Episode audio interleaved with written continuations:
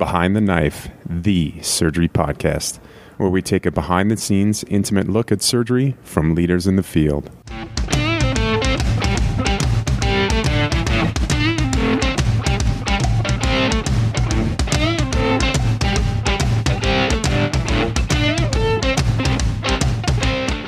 Welcome to another episode of Behind the Knife. We are continuing our journal club series with Annals of Surgery, and today we are going to be discussing the paper Pre-Peritoneal Ventral Hernia Repair, a decade-long prospective observational study. Today we are honored to have Dr. Todd Heniford, who's the Chief of GI and Minimally Invasive Surgery at Carolinas Medical Center. He's the Director of the Carolinas Hernia In- Institute and a ve- very well known expert in the field of abdominal wall resection. We also have our guest today, Dr. Dana Telem, who is the Associate Professor of Surgery and Director of the Comprehensive Hernia Program at the University of Michigan. Thank you for joining us and welcome on Behind the Knife. Thank you very much. Thank you. This is uh, Karan Chabert chiming in. I'll just uh, sort of give the summary for our listeners of what their paper found. Um, so Dr. Heniford's group at Carolinas Medical Center, they first described the pre-peritoneal ventral hernia technique in 2006, and they're now reporting on their 12-year experience with this repair in 1,023 patients. In their series, uh, 69% of the hernias were recurrent, and 23% were incarcerated. About 40% required a component separation, and the average hernia size was about 210 centimeters squared, or 8 centimeters in diameter. The average mesh size was 800 square centimeters, or 30 centimeters by 30 centimeters. In 90% of cases, used synthetic mesh. The use of biologic mesh was associated with worse, worse outcomes and more frequent recurrence as expected. Their median length of stay was five days, and 27% of patients had a wound complication, most often a seroma. The wound infection rate was 15%, and the mesh infection rate was 1.7%. Only 5% of hernias recurred over an average of two years follow up. So all in all, they sound like very good results in, in, in challenging cases. And so Dr. Heniford, could you start by walking us through your technique and just keeping in mind that our audience goes from medical students all the way up to department chairs? Certainly. The when I first started repairing hernias a long time ago, and no one ever you know grows up wanting to fix hernias for gosh sakes, or even becomes a surgeon wanting to fix hernias. But we developed a real interest in it first in doing it laparoscopically, and then as the complexity of the cases that I began to see didn't fall into a laparoscopic, I guess, a laparoscopic realm, I started doing more and more open hernias. I was somewhat dissatisfied with the mesh overlap that I would get with a Rives-Stoppa or retrorectus repair. Fantastic operation, and I think it should be the go-to move for the majority of open ventral hernia repairs. But what we began to see in our data is the more mesh overlap you you were able to achieve, the lower the recurrence rate would be. It did not impact quality of life of the patient, nor did it impact uh, complications associated with mesh, including infection. And so, developing a preperitoneal space, I did it quite honestly. I did it by accident in one case where I was going to do a, a Stoppa repair. The peritoneum was fairly thick, got in the preperitoneal space, and then circumferentially just dissected the preperitoneal space well out laterally. Sutured it closed like you would a retrorectus repair, a standard retrorectus repair, completely excluding the intestine. And then I just started mimicking that over and over again. Uh, this began a number of years ago. We first reported on this, um, it makes me feel old, but 2006. And we've subsequently continued to do that and, and, and defined and redefined the technique. The, the way we typically will start and the way I typically train or teach uh, residents and, and, fellows in doing this is we'll start in the in the essentially uh, in the space of Retzius. Getting into the space of Retzius, most residents and fellows have done this before. If they they, they will blindly place a balloon in that space to do a, a TEP inguinal hernia repair. They see that space over and over. So teaching someone from a known something they know and then expanding it into unknown, I find to be very helpful we typically will start in the space of Retzius and then move out laterally in the pre-peritoneal space. You have to be careful that you're not actually taking down transversalis fascia. And those people who do a, a laparoscopic inguinal hernia repair will recognize if you're taking transversalis fascia down, you'll see the epigastric vessels, you'll see the, the rectus muscle fibers themselves. But if you stay low and then work your way along the pubis, avoiding the iliac vessels, and then coming laterally, you can get into the space much like when residents spend time doing a transplant or kidney transplant. Once you get in that space, you can I begin to start to peel the peritoneum back toward the wound. And going from lateral, where there's typically no scarring, and peeling the peritoneum back toward the wound over and over again. As you walk up the abdomen, it tends to, you're able to peel the peritoneum all the way back to the midline. We take the falciform down, that, for, that in most of our patients, and I think in this study, the average BMI in these patients was about 34, so they have a plentiful falciform. Use that as your preperitoneal space going uh, even to the xiphoid and even above the xiphoid, and then repeat the maneuver on the other side. And you know, after after doing this a few times, our fellows and, and our residents really they become um, this, be, this becomes a kind of a known factor for them. Even patients who've had multiple previous surgeries and multiple failed hernias, what you tend to, what your what your abdomen tends to do is to reform peritoneum, and it's where it's truly peritoneum or kind of a mesothelial layer that looks like peritoneum. You know, your, your your body wants to make this surface that your intestines can move against um, and and freely move against, and so we use that. We just use that space over and over. Um, we've done we do various forms of this. Um, uh, sometimes we take down a bit of the transversalis fascia uh, laterally. The transversalis fascia behind the transversalis muscle and above the peritoneum is super thin. It's about as thin as peritoneum.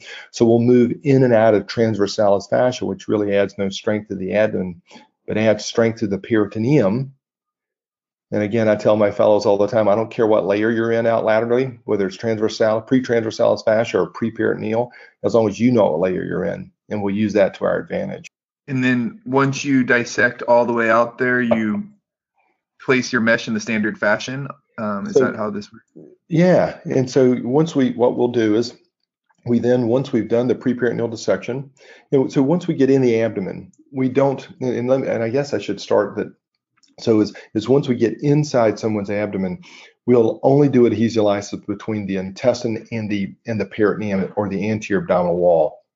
Unless someone has a history of bowel obstruction, I do no intra-loop adhesiolysis because that just increases your chance of enterotomy and increases your chance of complication. In patients who have a history of bowel obstruction not associated with their hernia, then we have to chase that. But once we get in, pre-peritoneal dissection, we will close the peritoneum with a running 2 vicryl typically. You can close it you from side to side, you can close it head to foot. And if you can't get the peritoneum completely back together again, we'll use a bit of omentum in the middle of this. Whip stitch the omentum. Essentially, what we're trying to do is exclude the intestine prior to placing our mesh. Your counts are correct. You've examined the operative field. You exclude the intestine, and then the then the operation becomes a lot a lot more fun. You can get really wide overlap and choose any mesh that you want when deciding to do these operations, who is the patient that this is best suited for, and when do you go to the laparoscopic or uh, different kind of more standard open approaches? Yeah, so as far as laparoscopic versus open, um, we did a study that was actually published in Annals with you guys uh, back in I think in 2013. Paul Colavita, who was a was a resident in our lab at the time, uh, now is one of my partners, uh, looked at open versus laparoscopic ventral hernia repair. And I and I've I've wandered through hernia repair. Um, sometimes you might think even perhaps with a CNI dog or something with how little I knew about this, but the but I am uh, it, we have discovered that doing a laparoscopic ventral hernia repair actually hurts more than open, but it does pro- provide a reduced uh, incidence of wound complications Open sometimes is more cosmetic in that you can revise wounds and those sorts of things, but it has a higher chance of wound complications. But the recurrence rate for both of them is essentially equal. For standard ventral hernia, smaller ventral hernias, people who don't have skin complications or super thin skin overlying a hernia, then I let I describe this to the patient. I let the patient decide between open and laparoscopic ventral hernia repair in patients who have thin skin, very large defects, wide defects that will require uh, closure of their abdomen. If they want closure of their abdomen, laparoscopically, we can get the small defects closed. The larger defects, we can't close laparoscopically effectively or cosmetically. And so sometimes that will be a deciding factor for patients. They want their fascia closed. Um, but the difference between the two, I'll let patients decide in, in, in small to moderate size hernias and for the open patients, the majority of them are candidates for a for a preperitoneal hernia repair. I would say that indeed, probably 85 to 90% of the hernias that I do now, I will place my mesh in the pre-peritoneal space that pain is um, higher in the laparoscopic approach, but now with people using less of the tacks and some of the, like the glues that are available, is that still the case, or are we shifting towards laparoscopic also being less painful? I think that's a terrific question, and you can bleed into this or blend into this. You know, laparoscopic, robotic, extraperitoneal mesh placement. There's certainly in the standard laparoscopic approach where you place the mesh intraperitoneal, plus or minus closing the fascia. You're going to need, for me, I'm going to need permanent fixation. You're going to use either permanent tacks or permanent sutures or both. If you use if you use absorbable sutures and absorbable tacks, and, and again, it's, it's a problem for us as surgeons that we don't have efficient and effective prospective data to tell us exactly what we should do. And we should all, I mean, honestly, we should be participating in studies like this. But I make a living, and I'll say it somewhat uh, tongue in cheek, I make a living fixing failed hernias.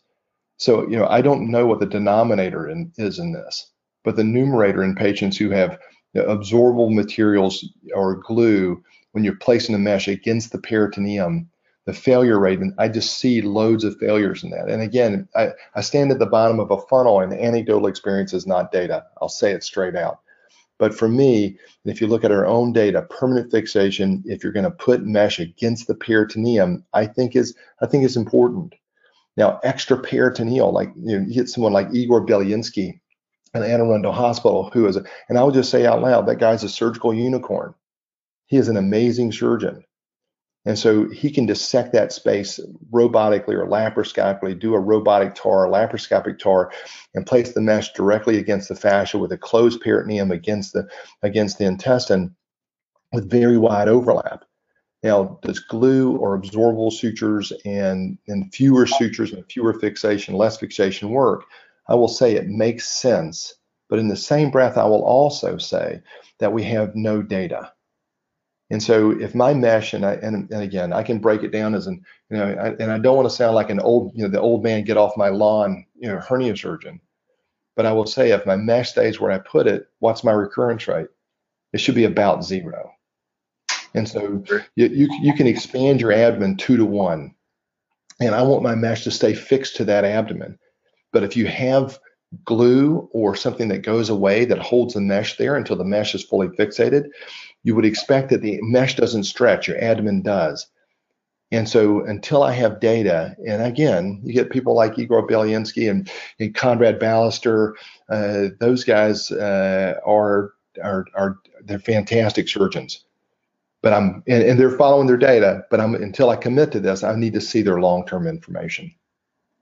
Great.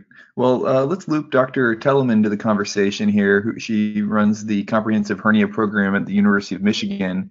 Um, what is your approach to these large hernias at Michigan? Are you guys using the preperitoneal approach, and then and how are you guys uh, incorporating robotics into your repairs? Thank you so much for having me. It's a privilege to be here with Dr. Heniford and all of you. So thank thank you again. Um, you know, I, I, follow a lot of the similar guidelines that Dr. Heniford does in terms of minimally invasive versus open repair.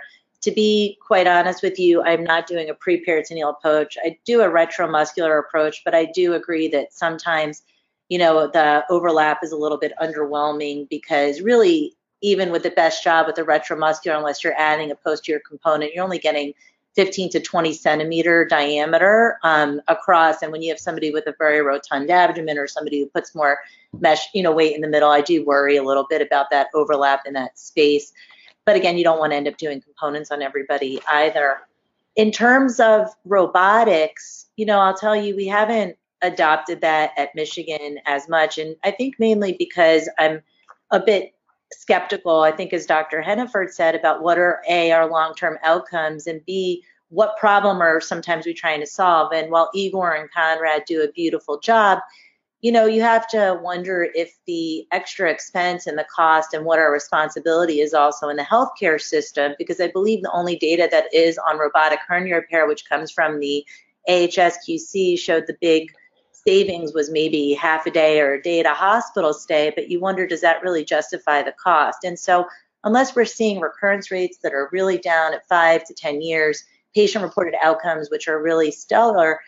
Again, I deal with a very kind of funneled in population who are looking for cosmetic results too. And I, I've just found, especially with these retromuscular approaches, that we don't get the skin infection, we don't get the infection rate, you know, to the same rate we have before. And I really just haven't seen a downside or a replacement for robotic surgery for that yet.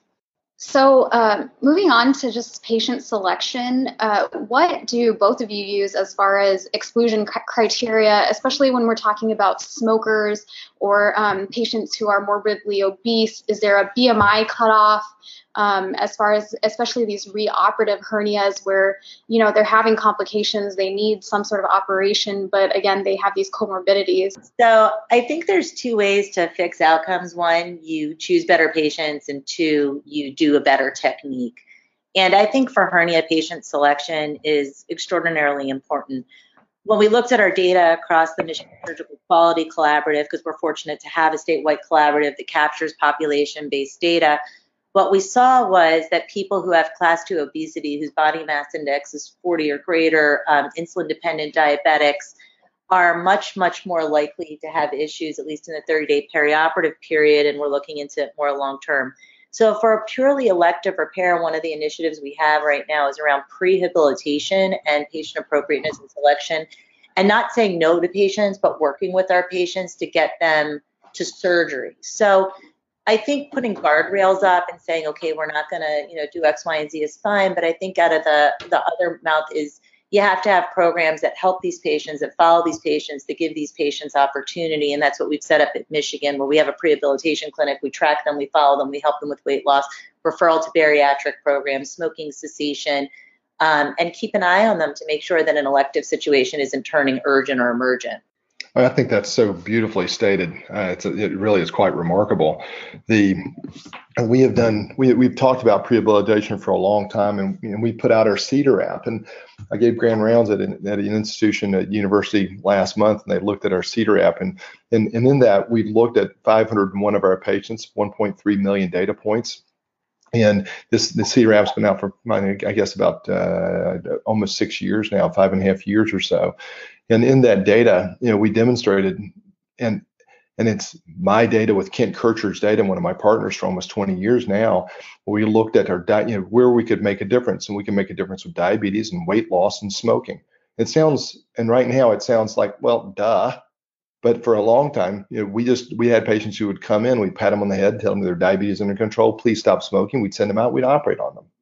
We now know that if you want to make real change in the way you take care of patients, not just hernia patients, but all major operations and even some minor operations, is starting with the patient. First and foremost, that will improve your care out of the gate. You learn nothing new technically. You're the same surgeon. Your prehabilitation is the way to go. And when I gave that grand rounds, one of the students was like looking through the CEDAR app and she goes, Wow, you can get really high complication rates. And I said, Well, yeah, those were my patients. But what we've learned is that we have to we ha- we we have to do better. And when, as we've tracked our patients over the last 18 years, since we've had a prospective database, you know, we we stopped doing smoking in 2006. And and if you look at the paper that we're talking about today, smoking fell out in the overall complication rate because we stopped operating on smokers. And then wow. it says they were smoking, but we had them, but they had to stop. So now we've eliminated that as a as a as a risk factor. We now our most recent data you know, if we get a diabetes, they got to get their hemoglobin A1C less than 7.2. We're not doing an open operation for them.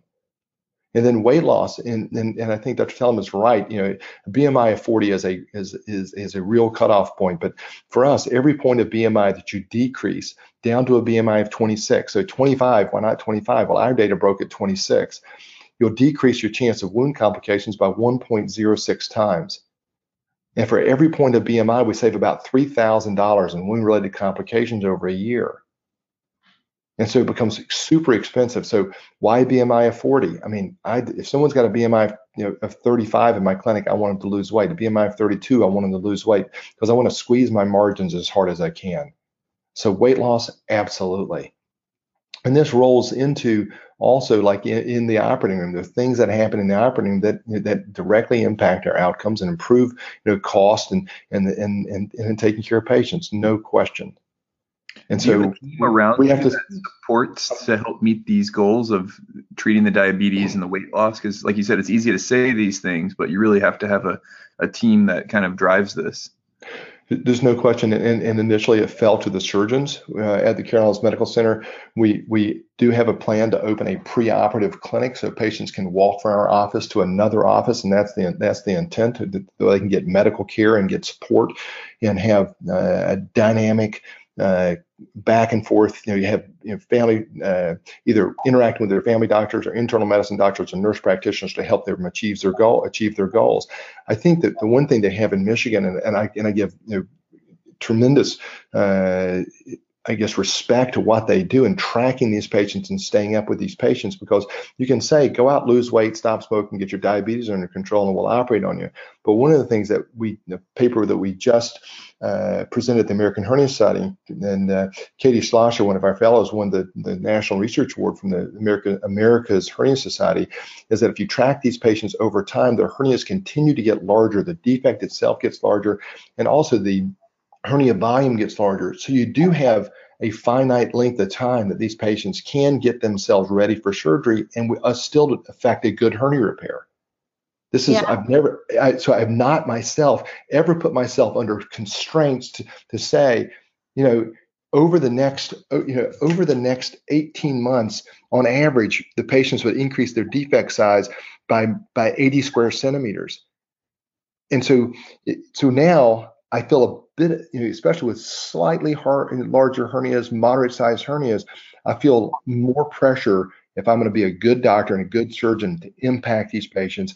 You know, contract their their internal medicine doctor, their family doctor to help me get them ready for surgery and their rehabilitation, and then operate on them.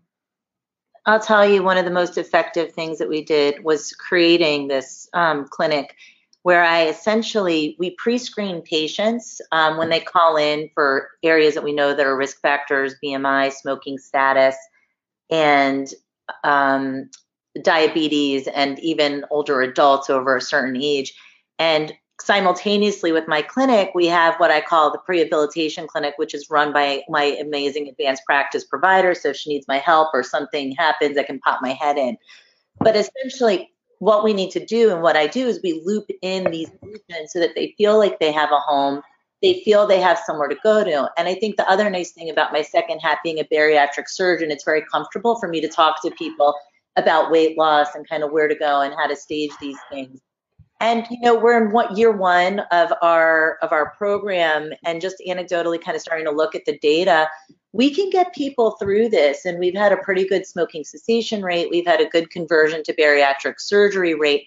But i think as we were as i was saying before the key thing is we kept these people we kept these people in house and kept them a home which keeps people out of the er and keeps people out of trouble. And to me that was the rewarding part that at least people felt cared for instead of when you kind of just shut them off and say you know good luck and give them a pat on the back and they just sort of run out into the world. So hopefully we'll have data by the next America's Hernia Society about the impact on patient care and eventual conversion to operations. You can see why I love to hear Dr. Telem give a lecture about how to take care of patients. This is like real world, the way to take care of people. Give them a home. Don't make feel don't make them feel as if you know they have to go out and do this on their own. I mean, this is the way you take care of people, and it's just fantastic. Great advice.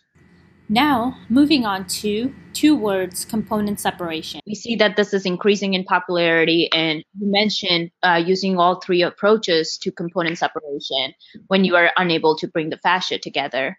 Could you uh, explain how you go about doing each of these um, from the preperitoneal space and which component separation is best in which in what situation? Well, certainly the I think that one of the when I see a patient in clinic, component separation begins in the clinic. When I see someone in clinic who's got a large defect, has a large hernia volume as well, the the the what's outside their abdomen versus inside their abdomen, the people who are going to need a component separation in our hands, in the more than 50% of people who have a 150 square centimeter defect, and especially in patients who have who have greater than 50% of their volume of their abdomen is outside when you look at a CAT scan versus inside. We do volumetrics on these folks. Those people have a higher chance of complication, going to need a component separation. And the first, the first thing that we do in these folks is weight loss.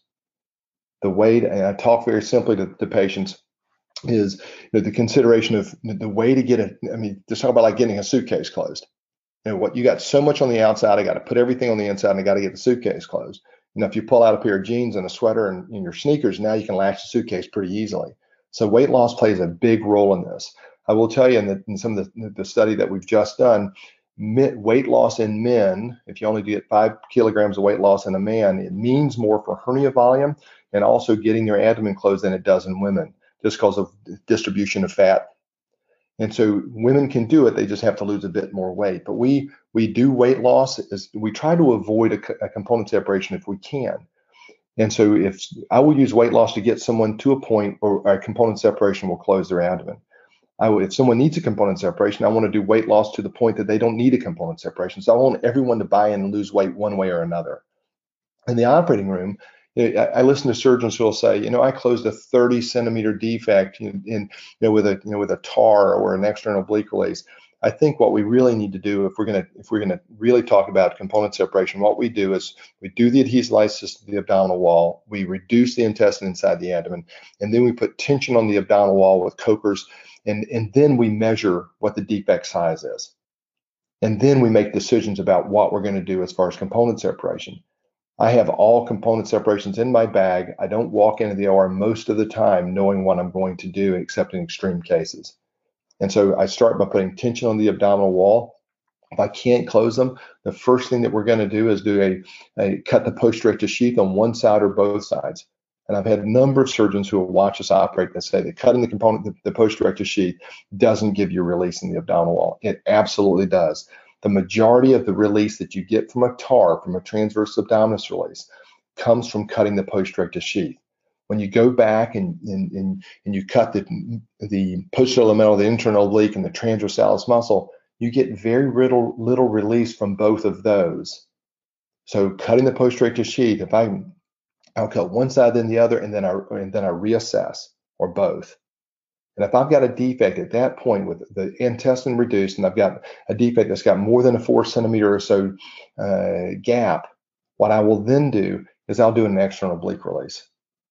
I do a vessel sparing external oblique release, the perforating vessels that come from the, the deep epigastrics, periumbilical perforators, two centimeters above to five centimeters below is where you, the umbilicus is where you tend to find those vessels. I will spare them and I'll do an external oblique release on one side. If I can close the abdomen, then I'm done. My mesh go for me, my mesh goes in preperitoneally. I've taken the preperitoneal space down and I've I've closed it and then then I'm done. If I have to do an external oblique release on the other side, then I will do that. When I do a TAR, most often is because if I've got significant scarring of the undersurface of the abdominal wall and I don't need an external oblique release.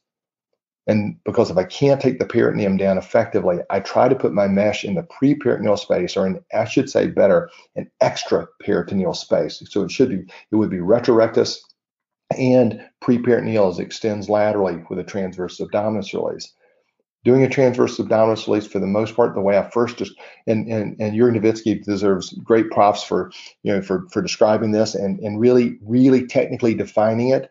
When we first started doing an operation like this, we published it in 2006, and essentially what I called it was the extension, the, the preperitoneal extension of a Stoppa repair, because I just didn't think I got much release by cutting through the posterior elemental, the internal oblique, and the transverse abdominis muscle. And so for the most part, when I'm doing a, doing a component separation, it's the walkthrough of reducing, deciding, you know, cutting the post-erectus sheath. Do I need an external oblique? Can I get a, can I, will a TAR help me? And then, um, and then closing the abdomen after mesh placement. That's fascinating. And it's great to hear, you know, how you might use each uh, approach to its own unique advantage. To, to start wrapping up, I heard anecdotally about a few interesting aspects of your technique and what, what you're doing at Carolinas. Can you tell uh, us and our listeners about your use of Botox injections to bring the fascia together? Sure. Um, it's interesting. We we presented this at the Central Surgical. Sean Maloney, one of our uh, one of our residents who's working in our lab this year, he looked at uh, 775 of our component separations, and and it's just much a, a, product of Dr. like Dr. Telem's practice and my practice, and and I love it. I stand at the bottom of a funnel, and you know, putting Humpty Dumpty back together again makes me really happy, and I'm glad that there's residents and fellows who have interest in this. But as far as it, when we do component separations, I mentioned earlier, weight loss is is always part of, of the way we trying to prevent component separation. If I could not do external oblique releases, it would improve my outcomes because of wound-related the wound-related complications. I love to hear Dr. Telem's point on this, but wound-related complications because of the skin and subcutaneous tissue advancement that's required, or, or the, that, the flap development that's required. And so, we one of the things that we do know is that so maybe just thinking about it, maybe we should eliminate external oblique release and just bridge patients because of the wound complications. Well, in the data that we presented at the, at the Central Surgical and have a paper coming out in surgery, if we didn't get the fascia together, our our hernia recurrence rate was dramatically higher, five times higher in these patients than if we did a component separation. Component separation was actually protective for hernia recurrence. So, in an effort to reduce the external need for external oblique release, and to actually cut someone's one of, I mean, someone was walking around with their, you know, one of their three external obliques or, or their oblique muscles cut for the rest of their life. What we started using is Botox. We put it through its paces. It's been well described. The guys in Guadalajara, Mexico, first described it in 2009, and they deserve lots of credit. Um, a, uh, a, surgeon in, uh, in in Sydney, Australia, uh, has uh, Nabeel Ibrahim has done great work looking at CAT scans and looking at the release that you get chemical. Per, essentially, it's a chemical paralysis of the obliques to allow you to get the abdomen closed. And so, what they've shown in Guadalajara and in, in Sydney is that if you inject all three obliques, typically we use 300 units of Botox, you inject them in three different places, typically in the anterior uh, uh, axillary line, 150 units on each side, evenly divided, that you get somewhere between five and a half to eight centimeters of release of the abdominal wall, flattening and thinning of the obliques, which have contracted back. The volume of, of the hernia has actually decreased it, so you get more intestine on the inside of the abdomen. And what we've seen in our initial patients is that in we use it in fistula patients with big defects, mesh infections with big defects, and we saw. I'm just going to tell you, Botox works. And now what we're trying to do in our practice is eliminate external oblique release decrease wound-related complications, save money, and perhaps afford patients getting fascial closure and sparing their obliques. It's it's new. It's relatively new. It's been around for about 10 years, but it's relatively new in North America. There are selected centers who are spending some time with it. But uh, in our first patients now, we've now done about 90 patients. In our first 90 patients, we've been extremely pleased with it. Uh, so with that Botox though, do you have to do, I guess, repeat injections? Because I would imagine that it's to just put tension once the Botox worn, has worn off. So do you have to continue continuously inject the Botox until everything's healed? I think that's a that's a great question. We we injected about four weeks prior to surgery, and and again, I'll just say that we're mimicking others' success. We have not done our own individual experiments looking at different doses of Botox, different timing of using Botox. We're actually putting it through its paces with known evidence. And so we'll inject it four weeks before. We get a, a, a great effect and lengthening of the obliques in these patients. And what will end up happening is that one of the cool things about this, it's almost like a party trick, is that their abdomens will, once you put them back together again, they look great when they leave the hospital. Our average length of stay is about five and a half days. They come back at, at two and a half weeks and their abdomen has expanded. The Botox continues to work and the muscles relax you. And, and I can make up all kinds of answers and sound authoritative, but there's no question. I believe that you take actually take tension off the midline closure, which may be protective. I have no idea. Maybe it's protective. But then in about three months, their muscles will come back online and their abdomens tighten back up again. But what we've seen is they don't over tighten. It's much like if someone you know, gains a lot of weight and then loses a lot of weight and they, they come back to a steady state or you take someone who is pregnant has a baby and then their, their muscles come back online and they pull their abdomen back to a normal set of tension. And so we've not had patients who complain of an overly tight abdomen who pull their abdomen apart and that sort of thing. It's a it's kind of a they come back to a natural state of tension in their abdominal wall Well, Dr. Heniford, we really appreciate you taking the time to join us on Behind the Knife, and we appreciate your efforts and continually continually improving hernia care throughout this country. Um, and, and I was hope wondering, is there any videos on YouTube or something we could provide our listeners so they could get a good visualization of this? I feel like that is uh, a lot of this is being able to visualize it. I'll tell you, I have not done that, but uh, I will. I will do that for you and then I can let you know. We can make a video and, and do a total pre-peritoneal dissection and then and then uh, and make it available to you. We could actually, yeah, we could actually post it where they could watch it on their phone, um, just directly like on iTunes. It, it would sh- share it as like a podcast. It'd be pretty cool, uh, like a video cast. Um, but thank you again for all your work and and thank you uh, Dr. Telem for uh, helping us understand how to improve outcomes in, in, hernia care. And I know our listeners will enjoy uh, reading this paper when it's published in the Annals of Surgery. Until next time, dominate the day.